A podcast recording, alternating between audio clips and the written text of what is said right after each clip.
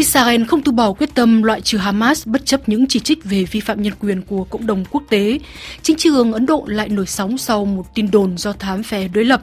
Chính phủ Mỹ thông qua dự án điện gió lớn nhất trong lịch sử Hoa Kỳ. Hàn Quốc không bỏ được thói quen lạm dụng đồ nhựa. Thưa quý thính giả, trên đây là một số chủ đề trong tạp chí Thế giới đó đây tuần này. Ngày 3 tháng 11, Israel tuyên bố bảo vệ toàn bộ thành phố Gaza. Đây là kết quả của chiến lược tiến công một cách bài bản kể từ ngày 31 tháng 10 thay vì một chiến dịch quy mô lớn như lời đe dọa của Thủ tướng Benjamin Netanyahu. Israel không có ý định dừng bước bất chấp phản đối của cộng đồng quốc tế, kể cả cảnh báo hôm 1 tháng 11 của Liên Hiệp Quốc về khả năng các vụ oanh kích trại tiên đạn Jabalia lớn nhất có thể cấu thành một tội ác chiến tranh. Theo đồ họa về tình hình chiến sự ngày 3 tháng 11 của Nhật báo Pháp Le Monde, thì quân đội Israel mở ba trục tấn công, hai mũi ở phía bắc Gaza, dọc bờ biển Địa Trung Hải và từ khu vực cửa khẩu Erez. Mũi thứ ba từ biên giới phía đông Gaza, dọc theo đường N10 đi ra Địa Trung Hải. Bắt đầu là các trận không kích, tiếp theo là xe ủi mở đường, rồi xe tăng, xe bọc thép tiến vào cùng với bộ binh. Mục tiêu là chia cắt giải Gaza thành hai phần và cô lập miền Bắc, nơi có thành phố Gaza đặt đại bản doanh của lực lượng Hamas cùng với hệ thống đường hầm chằng chịt ở mỗi khu phố và kết nối với nhau. Trả lời đài RFI ngày 31 tháng 10, tướng Jerome Pellistrandi, tổng biên tập tạp chí Quốc phòng phân tích. Mục tiêu không phải là chiếm toàn bộ giải Gaza, mà là tiến đến những mục tiêu như các kho vũ khí của Hamas và dĩ nhiên là các đường hầm, mục tiêu ngay từ đầu của các trận oanh kích và cuối cùng là tất cả những gì thuộc hệ thống quân sự Hamas. Điều mà người ta thấy là một phần chiến dịch được tiến hành vào ban đêm. Lợi thế của các chiến dịch đêm là quân đội Israel có những kỹ thuật quan sát mà Hamas không có và điều này cũng cho phép phân biệt dễ hơn giữa chiến binh Hamas và dân thường.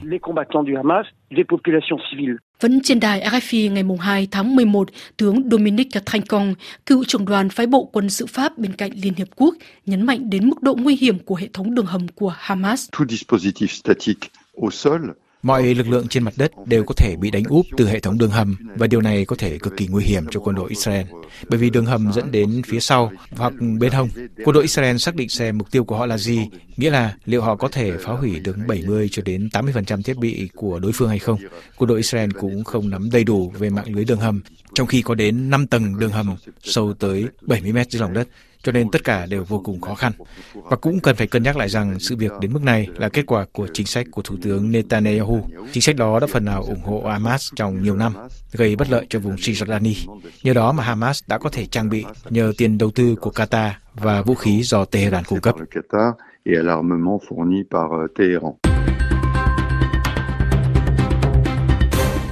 Vào lúc Israel huy động lực lượng để trả đũa Hamas, thì Thủ tướng Netanyahu đẩy trách nhiệm cho các lực lượng vũ trang về tình trạng Israel thiếu chuẩn bị khi xảy ra vụ tấn công đẫm máu của Hamas vào ngày 7 tháng 10, với khẳng định Thủ tướng có nghĩa là ông chưa bao giờ được báo động về những ý đồ khủng khiếp của Hamas.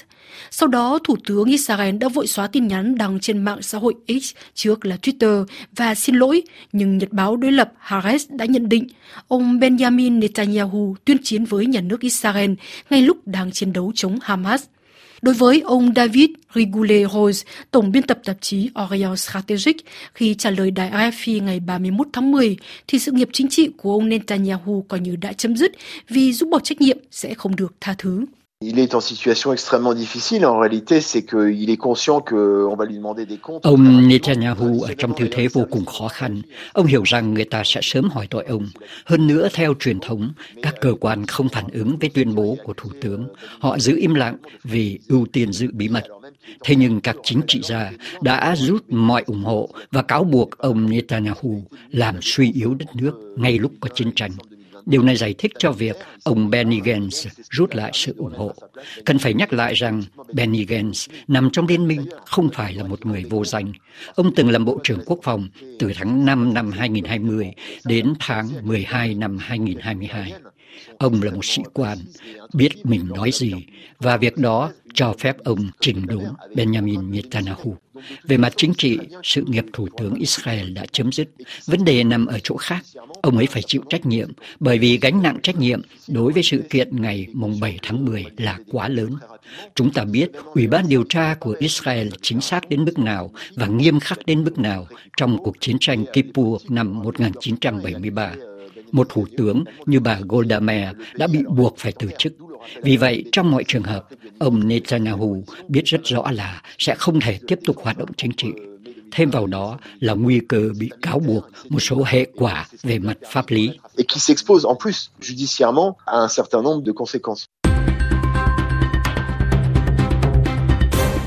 Trước thêm tổng tuyển cử năm 2024, chính giới Ấn Độ sôi sục sau tiết lộ dường như là có thêm một vụ do thám mạng nhắm vào phe đối lập.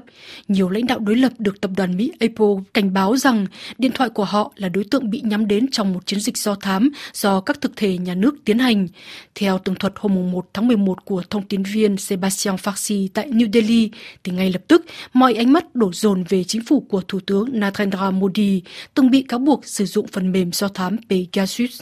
Députés et dirigeants de partis de l'opposition, journalistes ou directeurs d'un centre de Nhiều dân biểu và lãnh đạo các đảng đối lập, nhà báo hoặc giám đốc một trung tâm nghiên cứu chính trị, tổng cộng có vài chục người chỉ trích chính phủ nhận được cảnh báo của Apple trong những giờ qua, báo cho họ về một vụ tấn công cấp nhà nước nhắm vào điện thoại của họ. Tập đoàn Mỹ cho biết là không thể chắc chắn về nguồn tin chính xác cũng như tính chất vụ thâm nhập, nhưng Apple giải thích là việc đó có thể dẫn đến việc theo dõi các cuộc trao đổi của người bị nhắm đến. Dân biểu đảng quốc đại Rahul Gandhi cũng nhận được cảnh báo này và cáo buộc thẳng chính phủ, ông nói xin trích. Tất cả những ai dám đứng lên chống chính phủ đều bị nhắm đến và đó là hành động của tội phạm, của kẻ cắp. Bộ các công nghệ mới thì cho rằng chính Apple phải trả lời về việc thâm nhập vào hệ thống điện thoại của hãng. Đảng BJP cầm quyền khẳng định những cáo buộc trên nằm trong âm mưu của tỷ phú Mỹ George Soros. Theo báo Financial Times những tháng vừa qua, New Delhi cố tìm mua một phần mềm theo dõi mới sau những tiết lộ đáng hổ thẹn về phần mềm Pegasus. Cách đây 4 năm, cũng đảng đối lập này dường như bị phần mềm của Israel được bán cho nhiều chính phủ theo dõi. Tuy nhiên, cuộc điều tra tư pháp về hồ sơ này chưa bao giờ có kết luận. Sébastien Farsi, New Delhi, RFI. Trong lĩnh vực môi trường, ngày 31 tháng 10, Cục Năng lượng Biển Hoa Kỳ đã chấp nhận xây khu vực điện gió ngoài khơi lớn nhất của Mỹ. Dự án khẳng định một bước tiến mới trong việc chuyển đổi sinh thái ở Hoa Kỳ. Thông tin viên Guillaume Nodain tại Washington cho biết thêm. Virginia Beach, c'est un endroit prisé des touristes américains en été. C'est le début de ce que l'on appelle les Outer Virginia Beach là bãi biển được du khách Mỹ ưa chuộng vào mùa hè. Đó là điểm của Outer Banks, những hòn đảo ven biển trải dài vài trăm km. Chướng ngại vật nổi đầu tiên đối diện với Virginia Beach là quần đảo Azor, sau đó là châu Âu.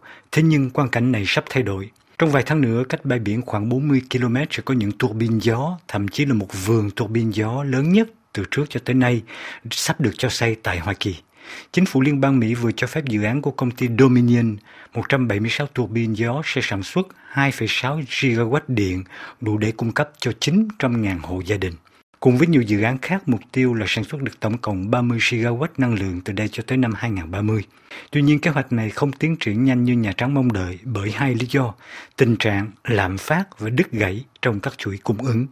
Chính quyền của Tổng thống Joe Biden đặt ưu tiên vào chuyển đổi năng lượng. Một thông báo cách đây hai tuần liên quan đến tài trợ cho sản xuất khí hydro nhằm sản xuất năng lượng phi carbon.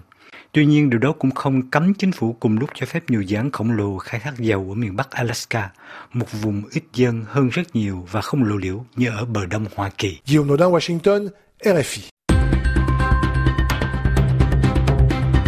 Năm 2019, Hàn Quốc là nước sử dụng nhiều nhựa thứ ba trên thế giới tính theo đầu người, theo báo cáo của Plastic Waste Maker thuộc Quỹ Mineral của Úc.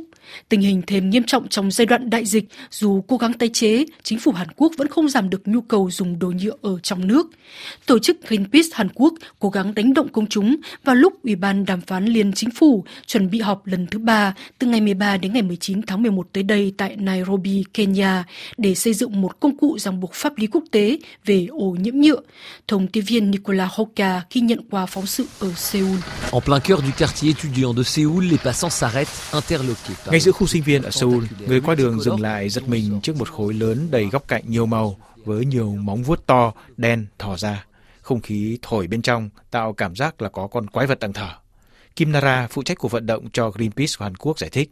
Chúng tôi tạo ra tác phẩm này đặt tên là con quỷ nhựa, thể hiện cho bóng tối che phủ tương lai của chúng ta nếu chúng ta tiếp tục sản xuất và sử dụng nhựa như hiện nay.